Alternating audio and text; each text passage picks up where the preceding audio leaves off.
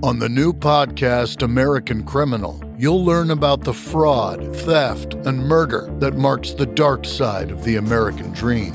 Like the Menendez murders. Was it two greedy kids who killed their parents for money, or is there more? Listen to American Criminal wherever you get your podcasts. Do it.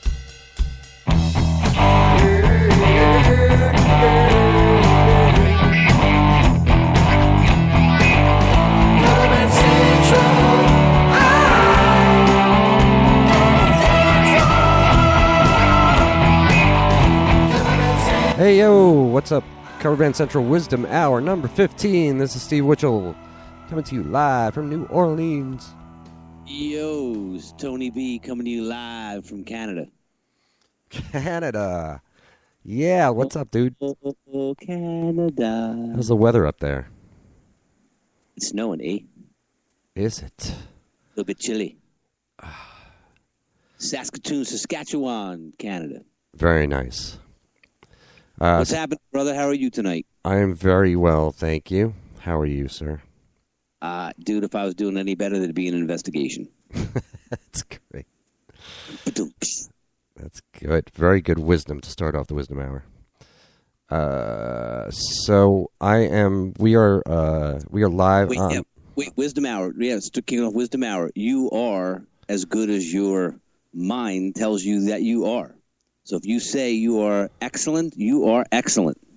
But you got to be, got to say with conviction and own it. You can't just be like, "I'm excellent, living the dream." right. Phenomenal. You got to say what you know. Whatever you say is what you are. You got to believe it, right? I played in the band with a time. Played in the band with a guy one time. Said, "Hey man, what do you say?" Nothing good. Really? Oh yeah. Oh yeah. I guess he must have been a joy to be around. You're not a very happy chap Right. by no means.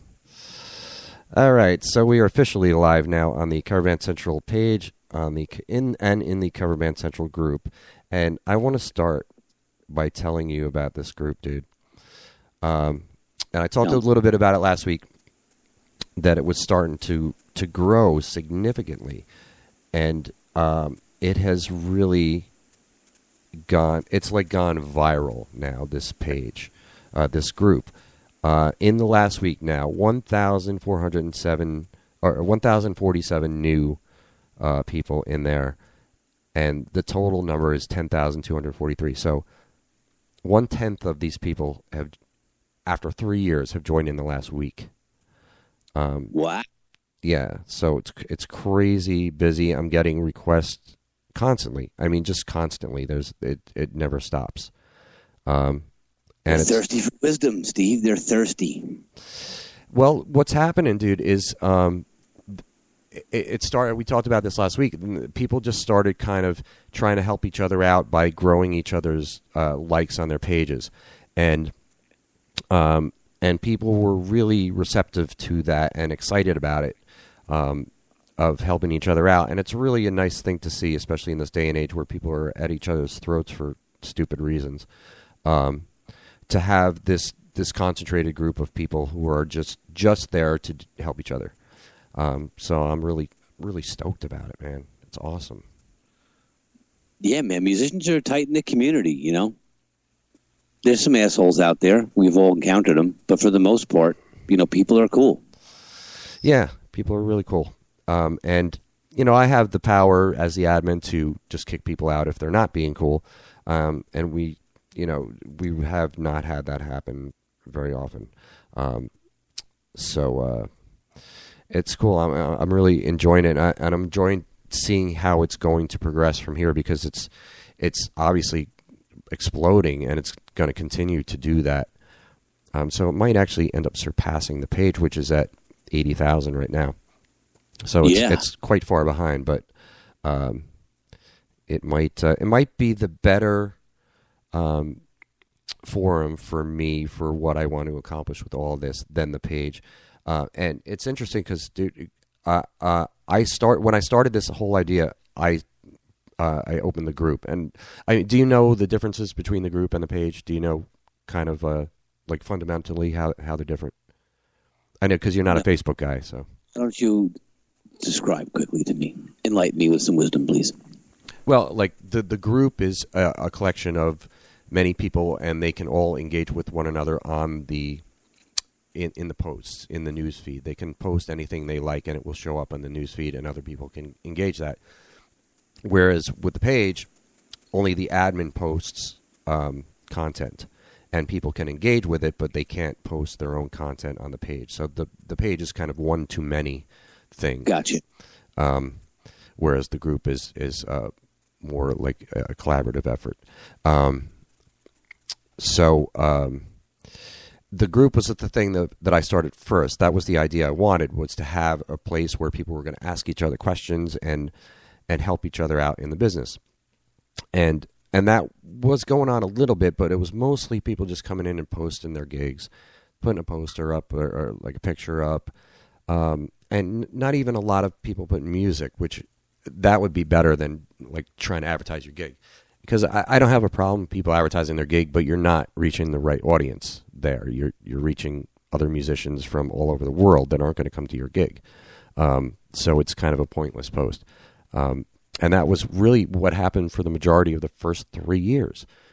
And then it just all of a sudden organically started to become this thing that I really wanted it to be, which was people asking questions that were really relevant to other musicians um, and really helpful for other people to even read if they weren't uh, interacting with it. So it's really become that. And then at somebody somewhere at some point, I don't know who started it on the page, but somebody said, "Hey, let's do a like for like thing.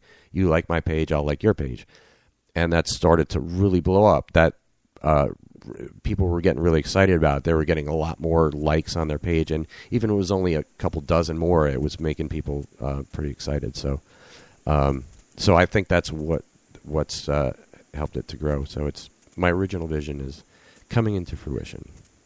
Yeah, it becomes more of a collaborative community, you know, where everyone can can share instead of just going to view stuff. Right.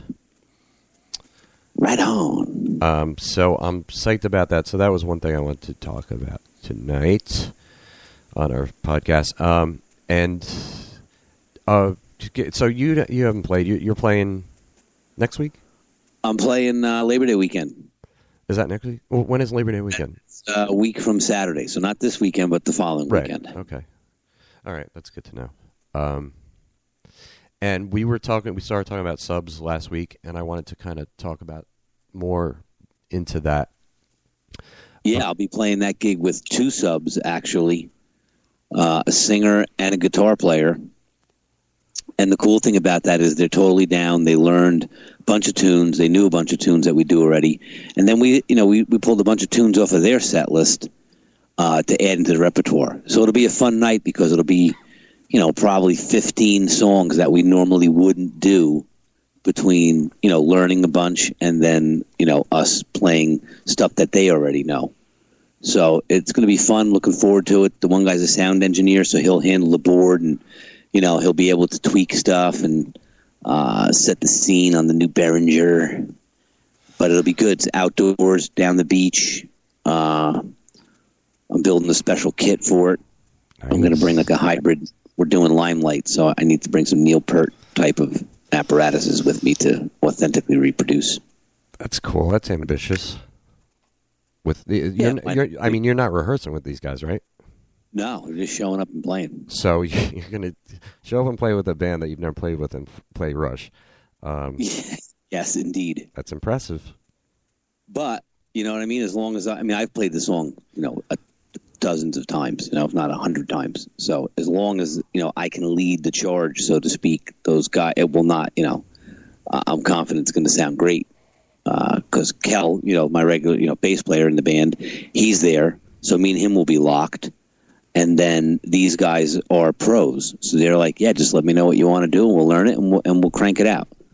So the guy's going to sing it, the guitar player's going to learn it, he's going to learn all the parts, he's going to learn the solo, and it's going to be like magic. I like your positive attitude. That's great. it's it's going to be because I say it will be. yes, that's awesome. Um, so I I mean, there's a lot to talk about with with subs. Um,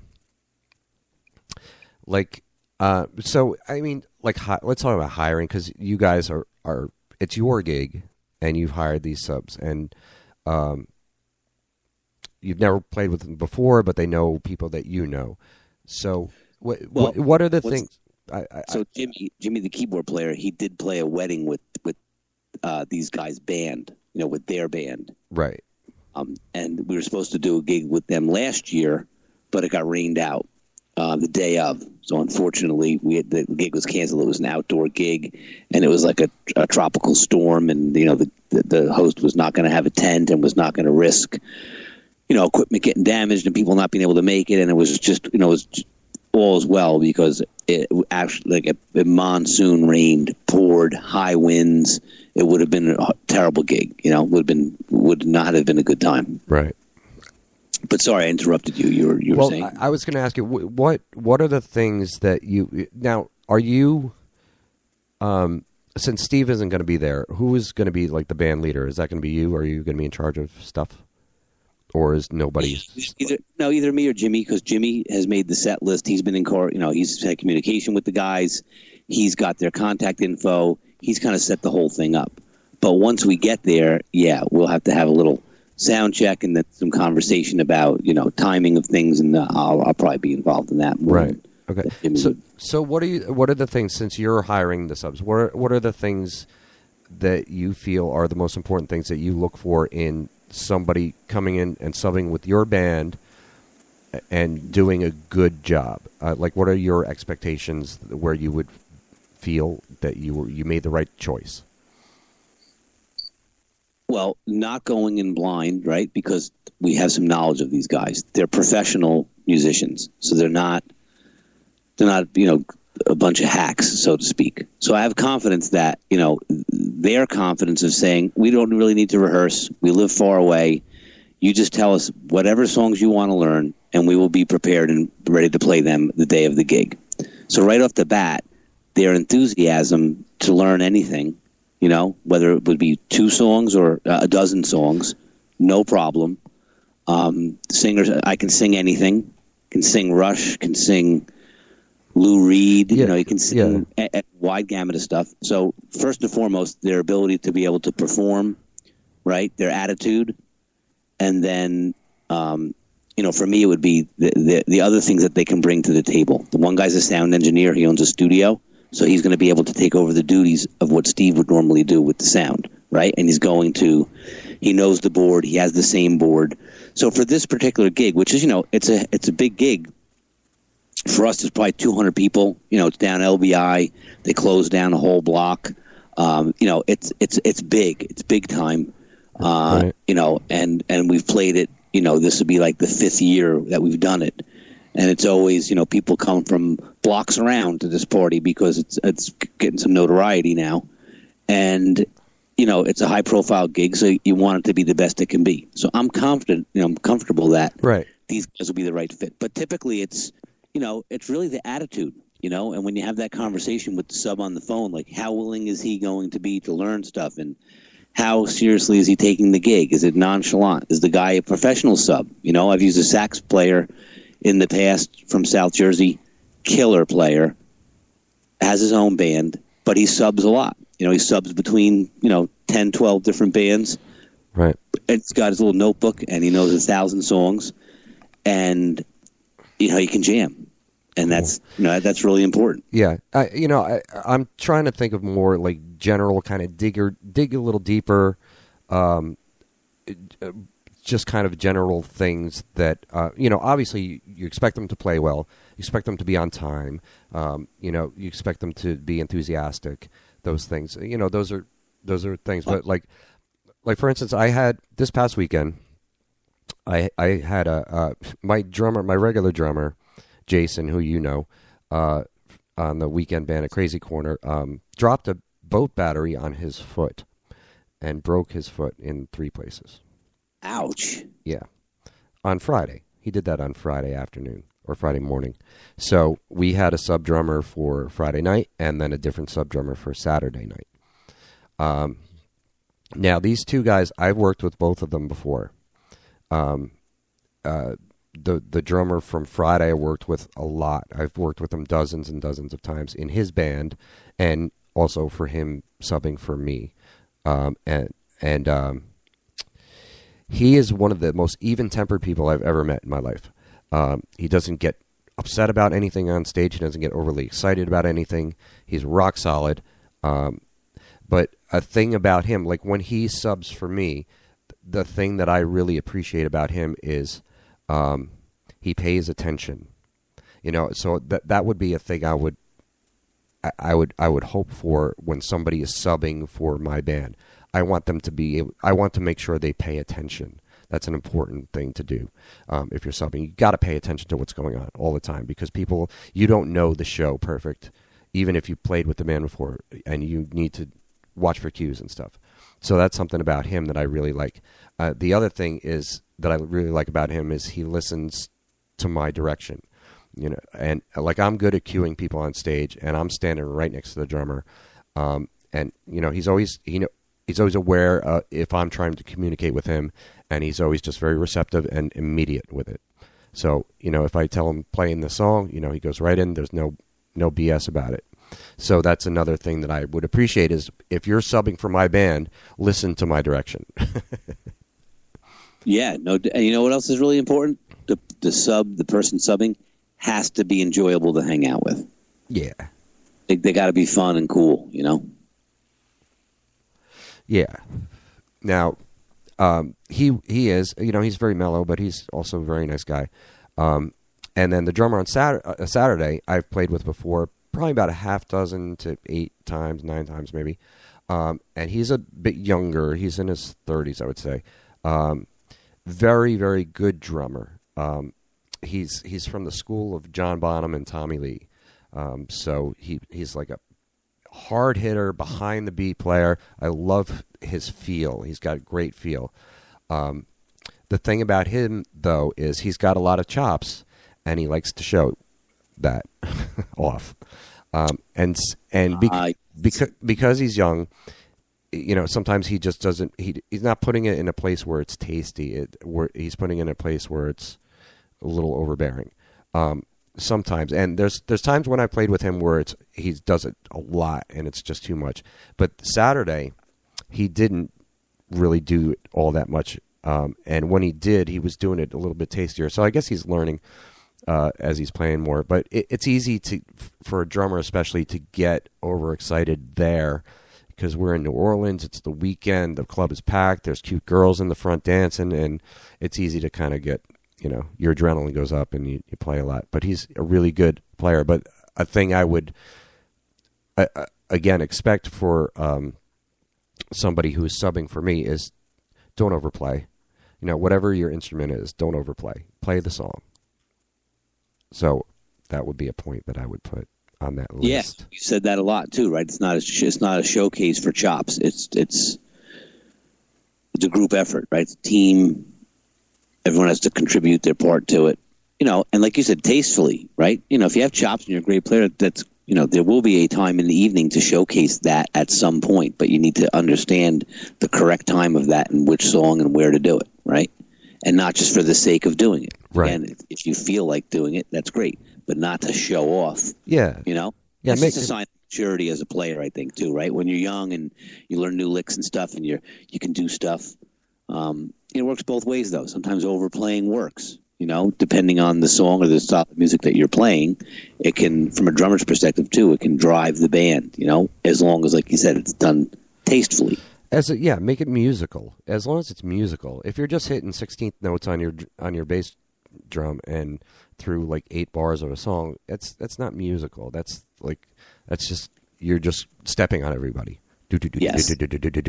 You know, and and one of the drummers I play with does that a lot. You know, eh, eh, he's got he's a great drummer. He's got great chops, but he you know he'll do that where it's just relentless and it's stepping on everything else that's going on in the song, and you know you can do that, but just do it a little bit. You know, just do, make it tasty.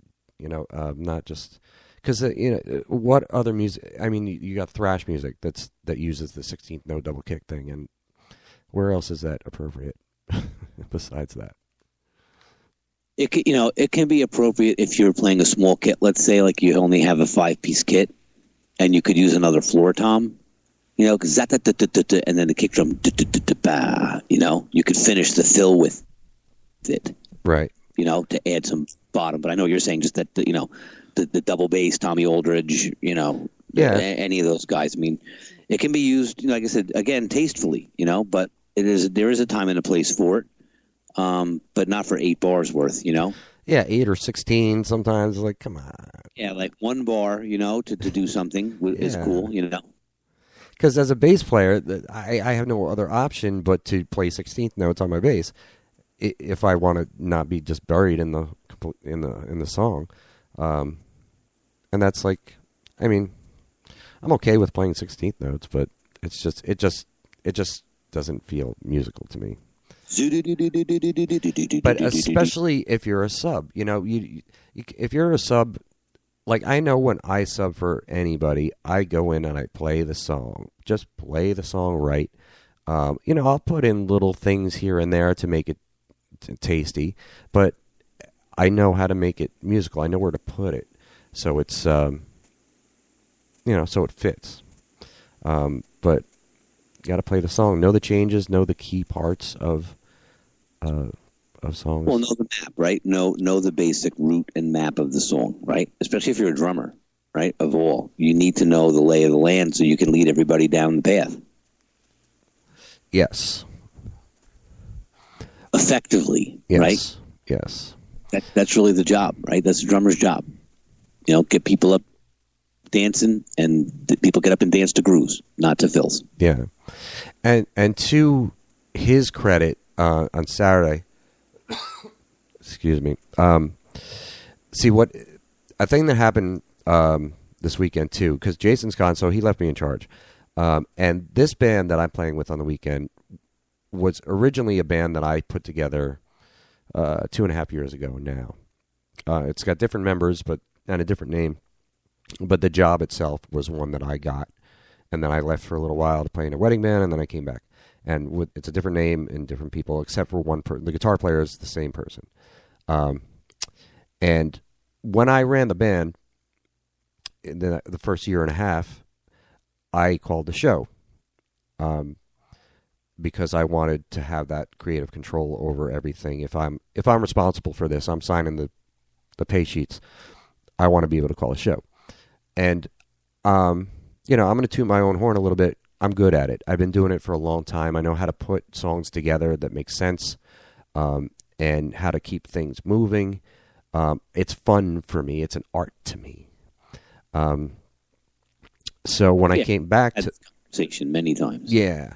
So when I came back to the band, um, I wasn't calling the show anymore. Uh, somebody else was calling the show, and I just came in and I'm just playing bass and singing. Um, and that's been for the last nine, ten months.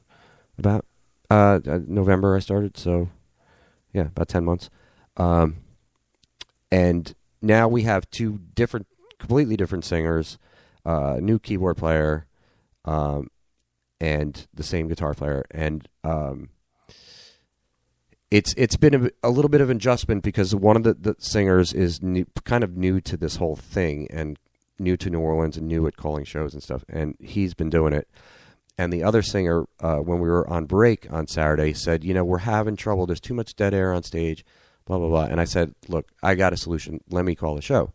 Um, and I was, you know, I've been thinking about doing it for a while, but I was reluctant because I didn't want to, I didn't want to hurt anybody's feelings. I didn't want to act like, you know, this was my band and I'm going to come in and, and take over.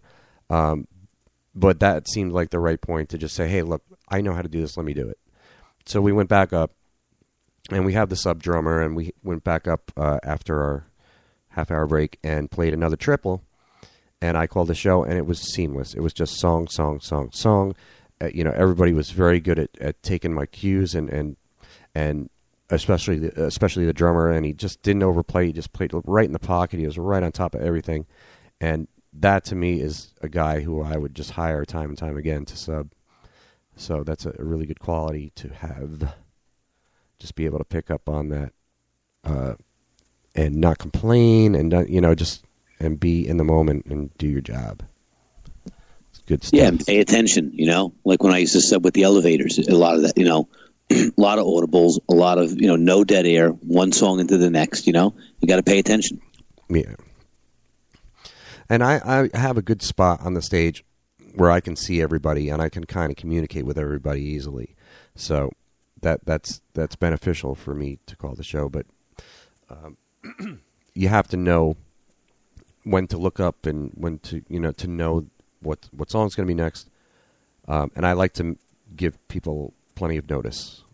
And I'm always thinking two or three songs ahead too, um, planning out a course. It's fun for me. It's like a little game. And how do you convey that to the guys in the band? That's a You great know? question. Um, we use hand signals.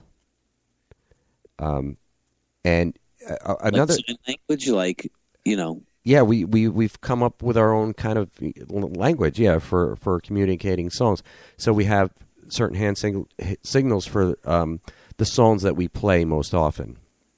I was actually I was actually considering making a video of those or ma- or taking the pictures of those and putting it like this is the song. This standard song. hand signals to cue your band. Yeah, because the, some of them we come up with are really silly that like they really don't make any sense, but it's just we've all decided this is what it is.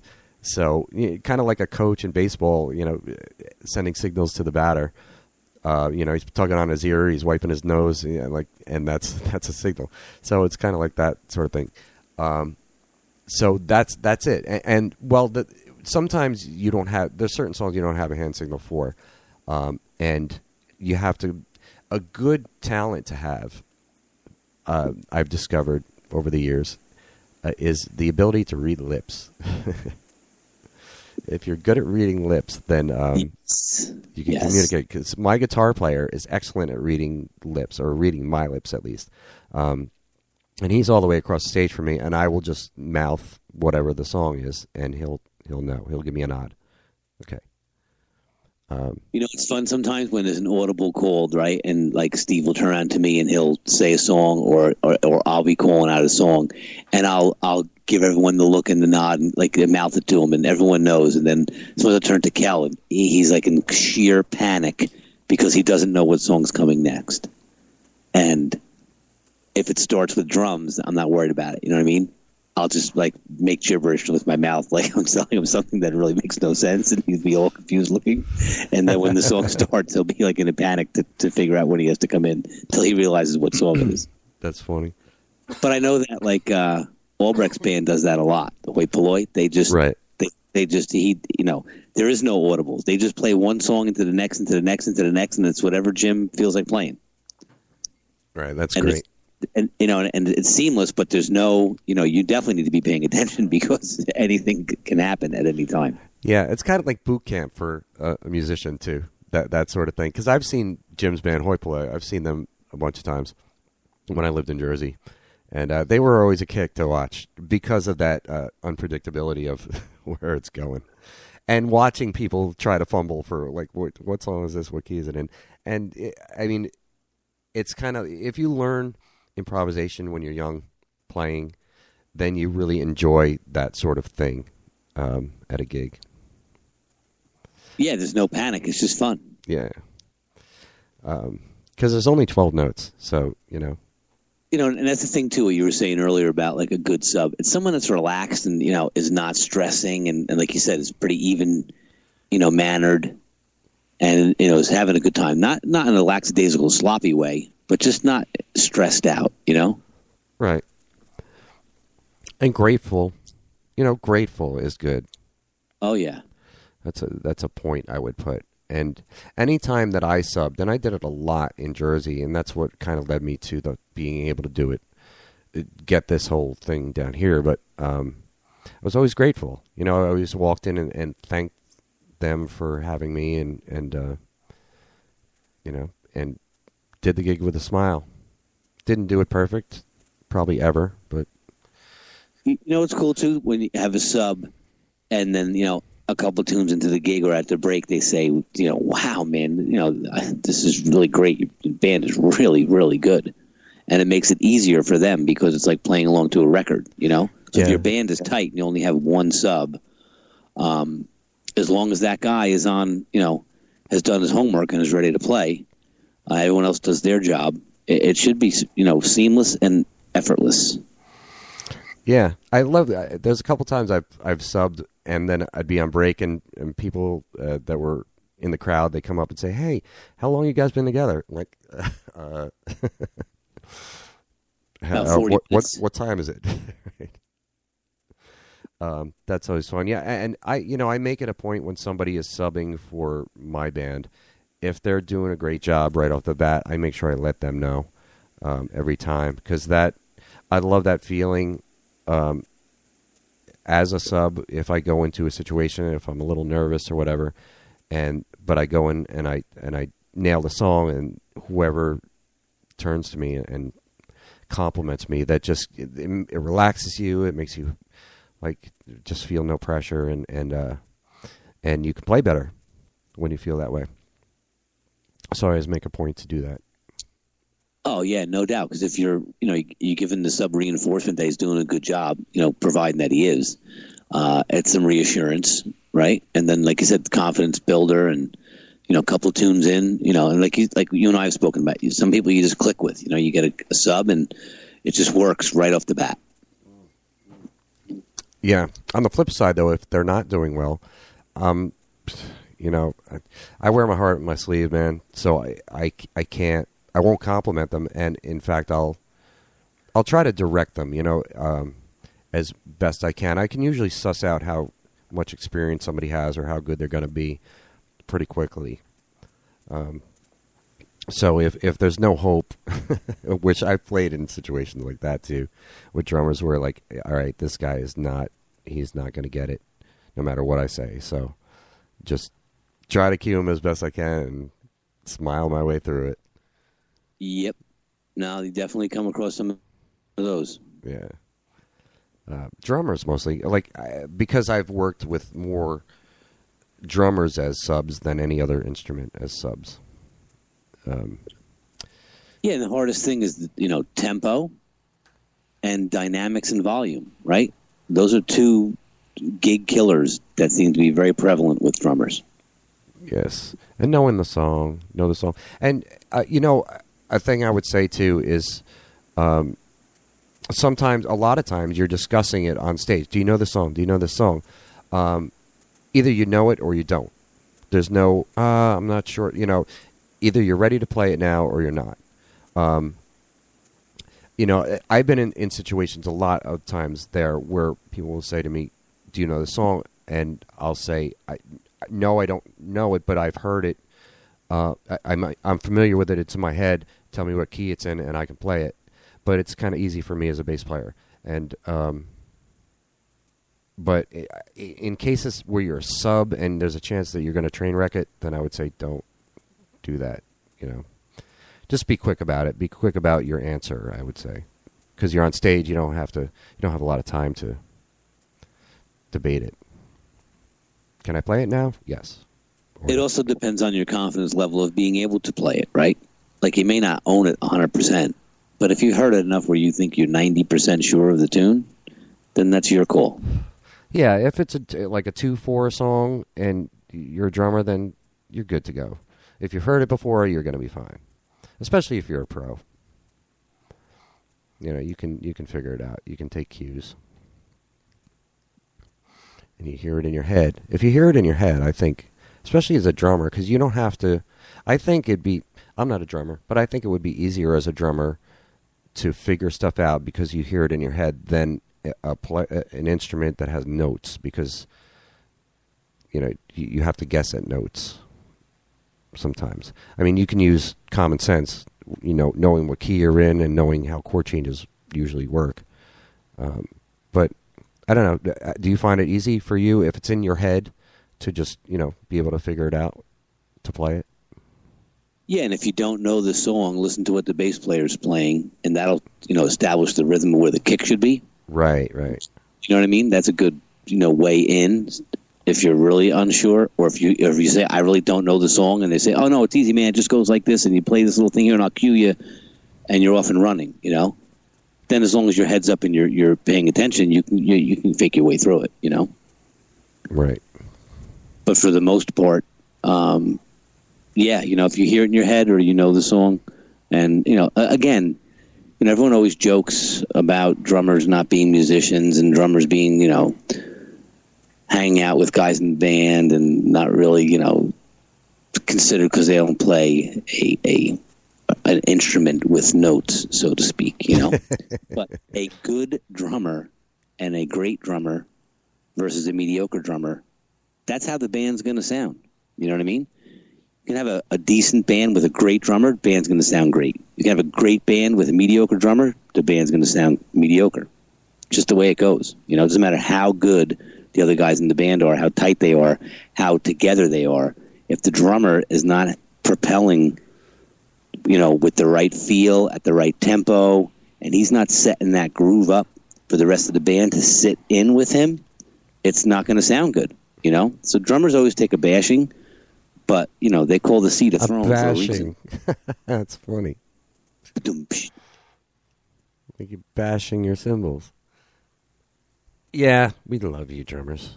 We all do. Drummers take a they sit on the throne. You know. Yes. Um.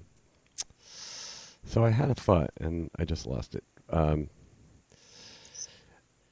Oh, oh yeah, I remember. You want to like if you're gonna be somebody who subs um, you know, get yourself out there, meet people, um, uh, get up on stage as much as you can if if that's something that you're looking to do. You usually get a good uh, reputation of being a sub quickly. Like if you do well, you'll get a good rep- reputation quickly, and people, will, the word will spread.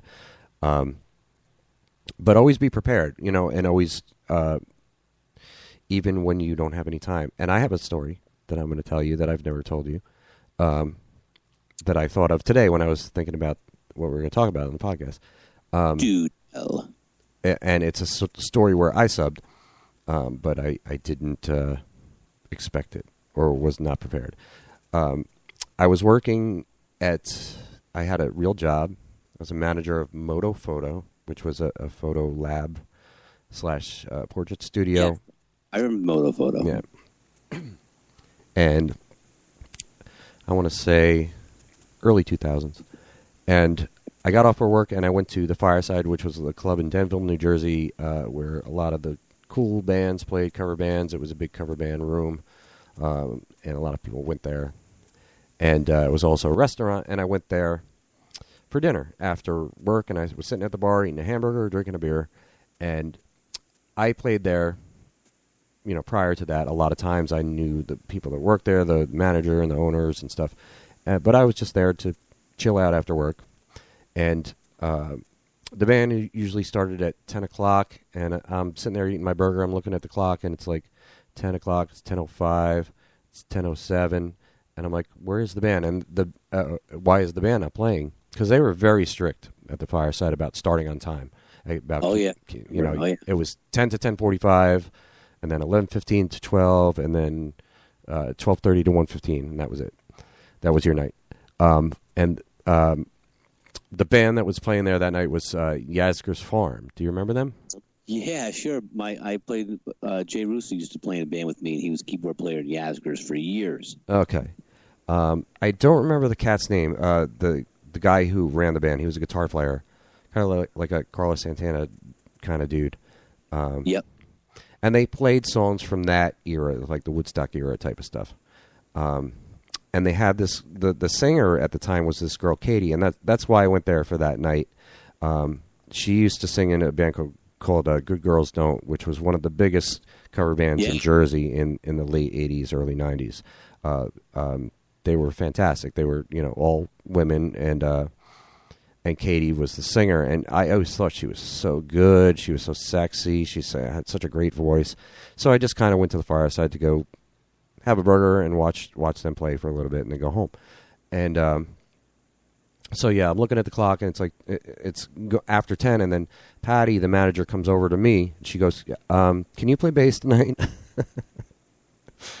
and I'm like, I'm, I'm I don't have any gear with me. I'm like in a, sitting here in a tie with you know from work, and I'm like, uh, yeah, I can. I was just so thrilled about the idea, and I didn't know what their set list was. I had never seen the band before. I didn't have any gear with me, anything. So I was like, all right, well, I don't have a bass, so I'm going to call my friend, and I call my friend Tom, um, who lived nearby. I said, "Can you bring me a bass?" And he goes, "Yeah, I'll be right there." And uh, he showed up like ten minutes later, and uh, I think we plugged through the PA probably, and I just got up on stage and I played the gig, and they it was just taking cues from people all night. Um, some of the songs I knew, some I did not, um, but got, I mean, not only did I get through the gig, dude, I went through the gig so enthusiastically because I went up there on stage was because everybody saw me just sitting there hanging out, and then I got up on stage on the mic. I'm like, "What am I doing up here?" and everybody kind of laughed and and uh, still have the tie on? yeah, I know. I think I took it off at some point. Oh, that would have been classic, dude. Like Yeah. dress shirt, tucked in, tie, Yeah, yeah. I had no change of clothes, nothing with me. So, but throw I the tie over shoulder like you're eating. but I, I just went up there. It, I was like a kid in a candy store, man. I was just, it was so much fun to me. Just the whole idea of that happenstance, you know, that the fact that I was there at this crucial time. And what happened was the bass player, um, uh, you know, I don't even remember exactly what it was. He he might have gotten a flat tire or a minor car accident or something. It wasn't a major deal, but he wasn't able to make it, so he didn't show up the whole night. So I played with the band the whole night, and uh, I just had a blast, man. I just I, I didn't. ca- There was no pressure, no expectations of anything. I'm just here to help these people out. But I went above and beyond helping them out by going up there and having fun and singing backup vocals and and playing the songs well. And the moral of that story, I guess, is you always be prepared. You never know when you're going to have this this shot at doing something. So It's funny you say that because I had a student of mine, uh, who's a friend of mine, this uh, guy by the name of Jeff, and he same thing. He was somewhere and out with you know his friends and his brother, and they're drinking, and you know it's getting late, and at some point the drummer in the band got so shit faced that he couldn't play anymore.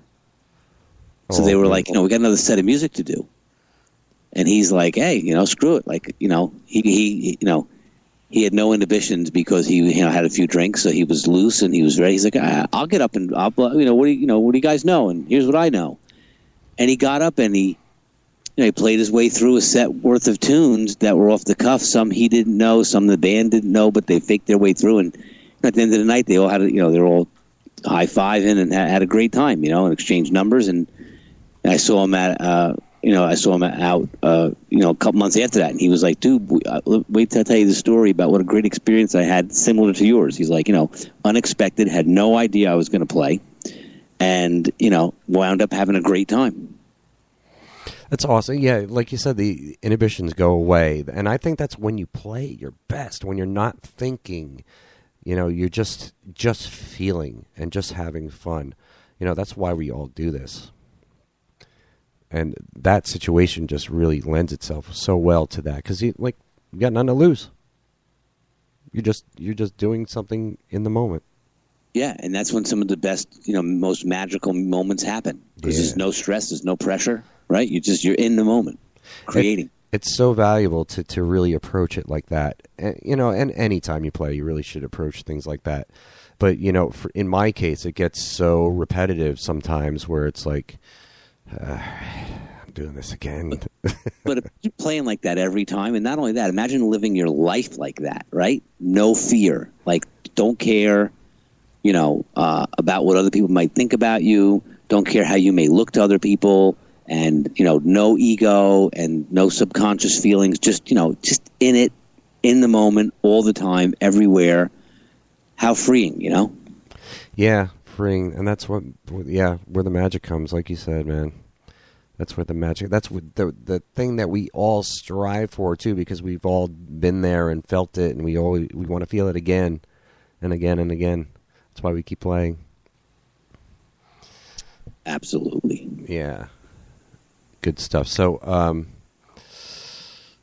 yeah, th- good good qualities to have as being a sub, and good things to look for hiring a sub. What else is there? There's got to be other other things that are important.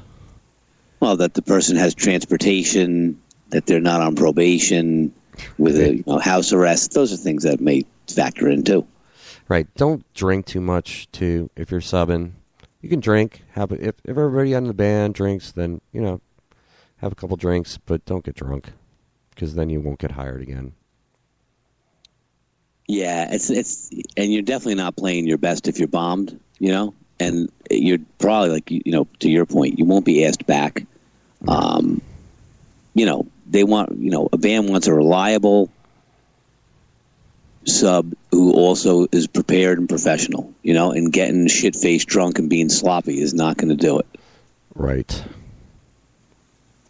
You know, and even if the rest of the band is like that, and you're the sub and you're not, then at least you can hold it together a little bit better. You know.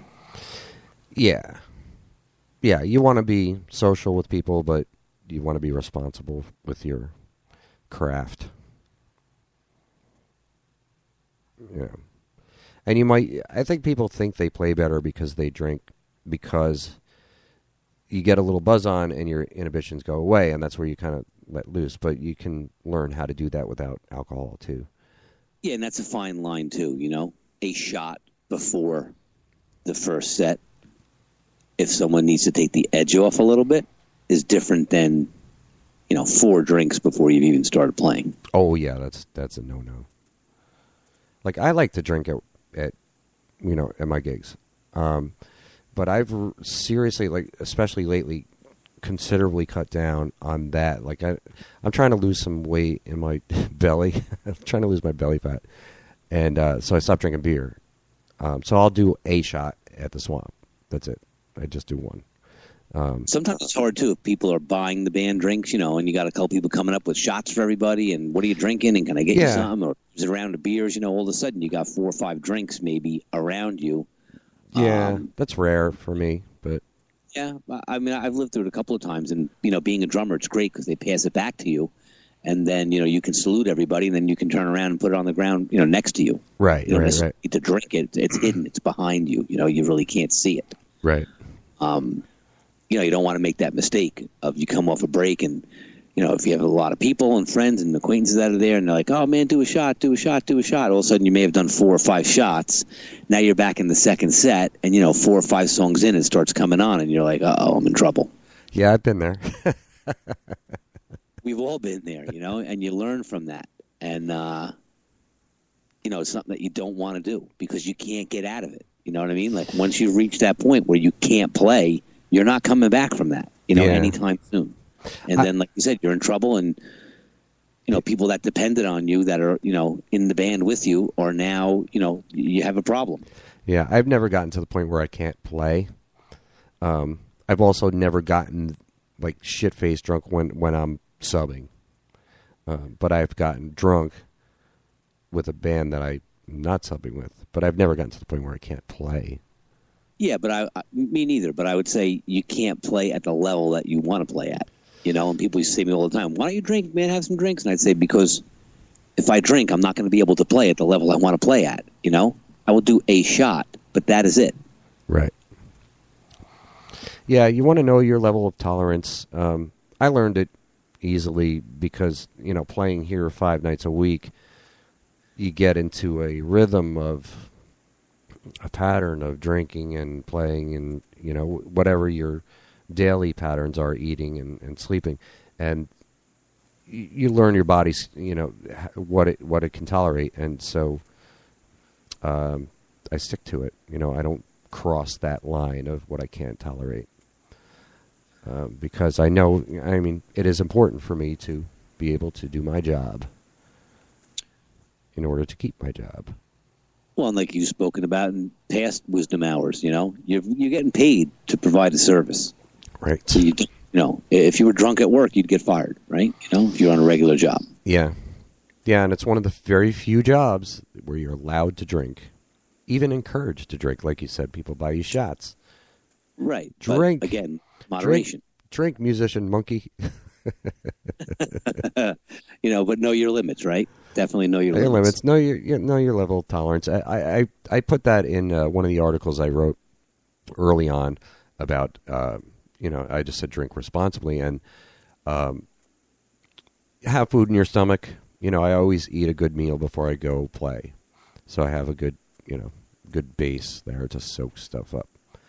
Um, and I drink right these days now. I'm drinking a lot of water at work, which is great. You know, I'm going through like three or four bottles of water in a four-hour gig. Um, Oh yeah, no, definitely hydrate, and like you said, that's that's good. That's a good practice, you know. yeah, so mix it up with water. You know, be responsible. Good practice. All right, so you want to get to the funny?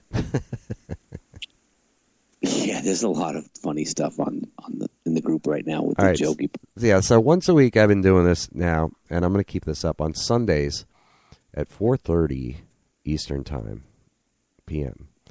Uh, post uh, something on Cover Band Central on the page uh, for you guys to respond to that we can uh, read back to you some of the best stuff, and it's either a question or or it's always a question. It's something that will uh, spark some uh, conversation and and bring the funny.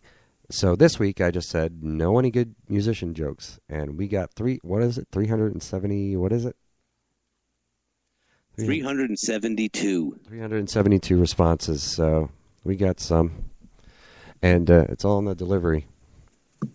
So what you got? Oh, there's some funny ones in here, but I'll tell you what, there's there's so many. Like the most beaten to death joke is, you know, what do you call the guy that hangs out with the band? The drummer. I mean, that's it's been told a million million times, but there's some good ones here. Uh, let's see. Let me scroll through. I found there was some funny ones as we were going through the show. I was looking. Uh, Oh, so you didn't bookmark these? All right. Did no, I'm- I'm up to I'm in the 300s now. But as I went through, there was a couple that were, uh, you know, uh, there were some clever ones. You know, Di- well, did you hear about the banjo player who left his car window open with the banjo on the seat? When he came back, when he came back, there were three more banjos. yeah, And make to make that louder. All right.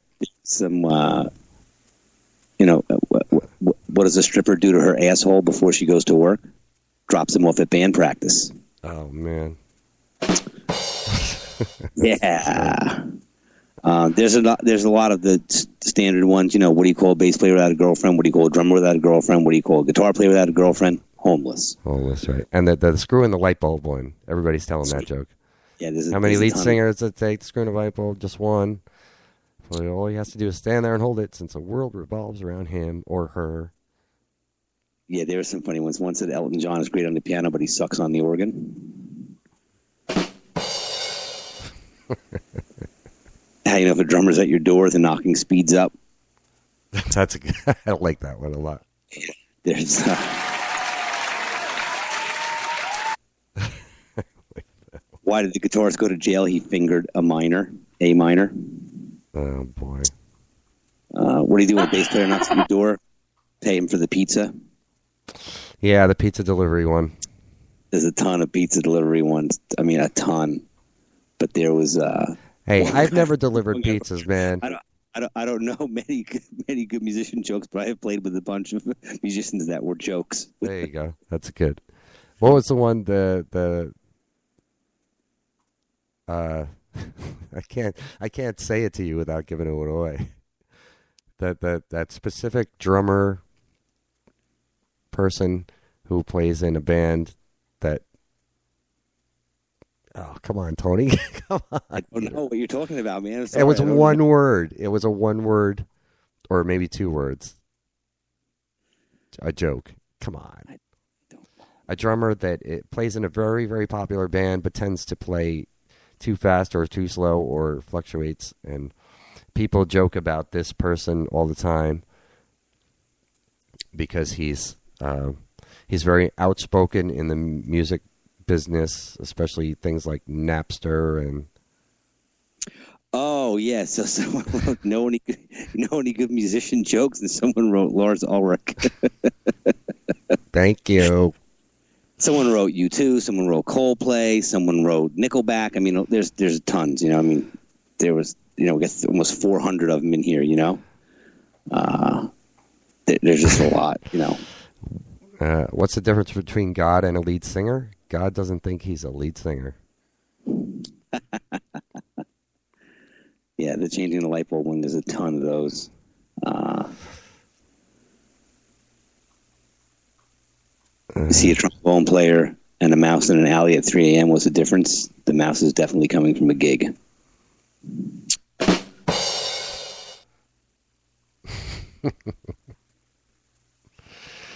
Uh, what did Rick Allen say to the police officer? Don't shoot. I'm I am unarmed.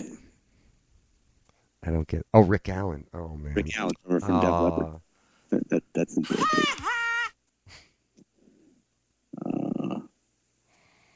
The definition of an eternal optimist is an accordion player wearing a beeper. That's good. A beeper? Who has beepers? like, What year was that joke written?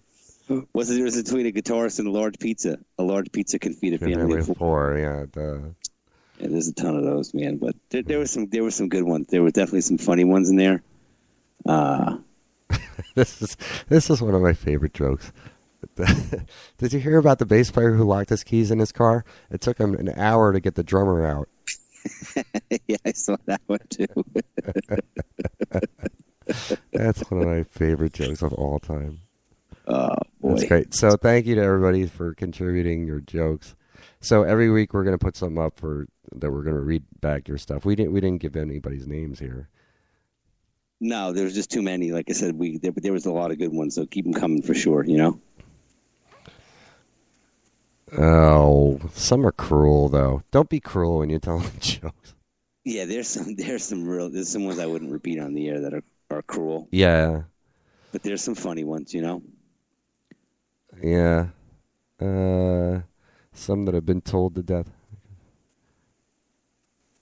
I don't get that one. I just laughed at a joke that I don't even get. What do you call a bassist in a suit and tie?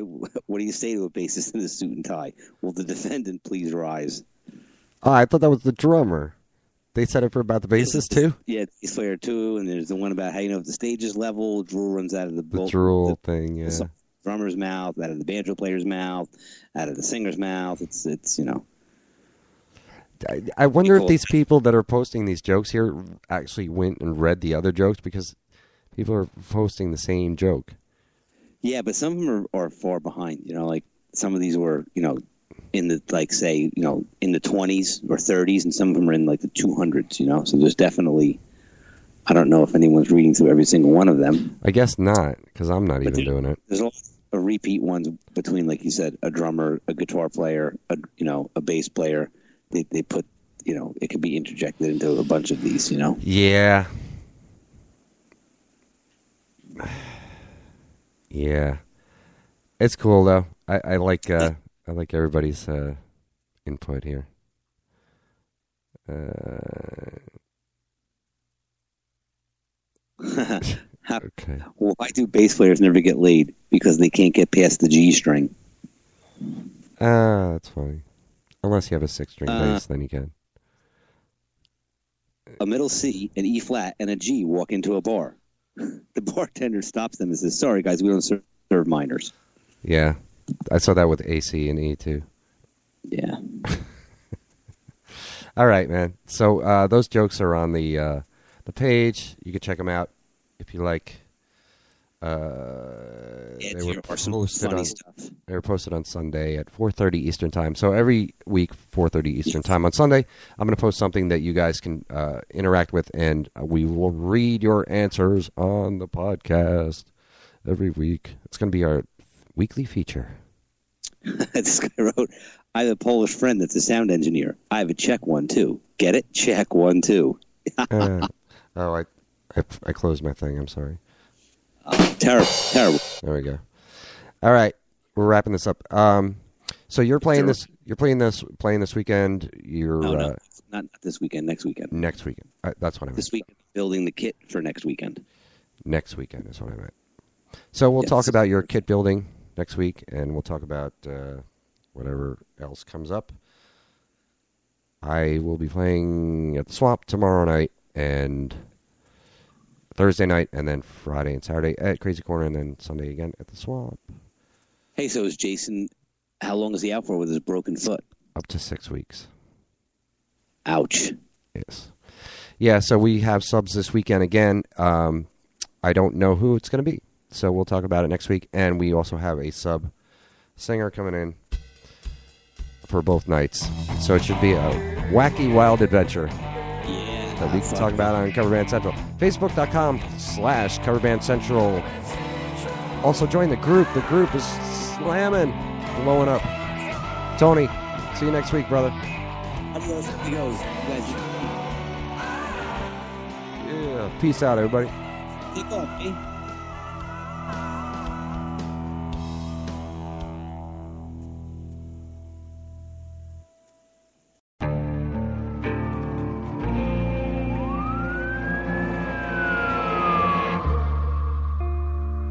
Would you do to achieve the American dream?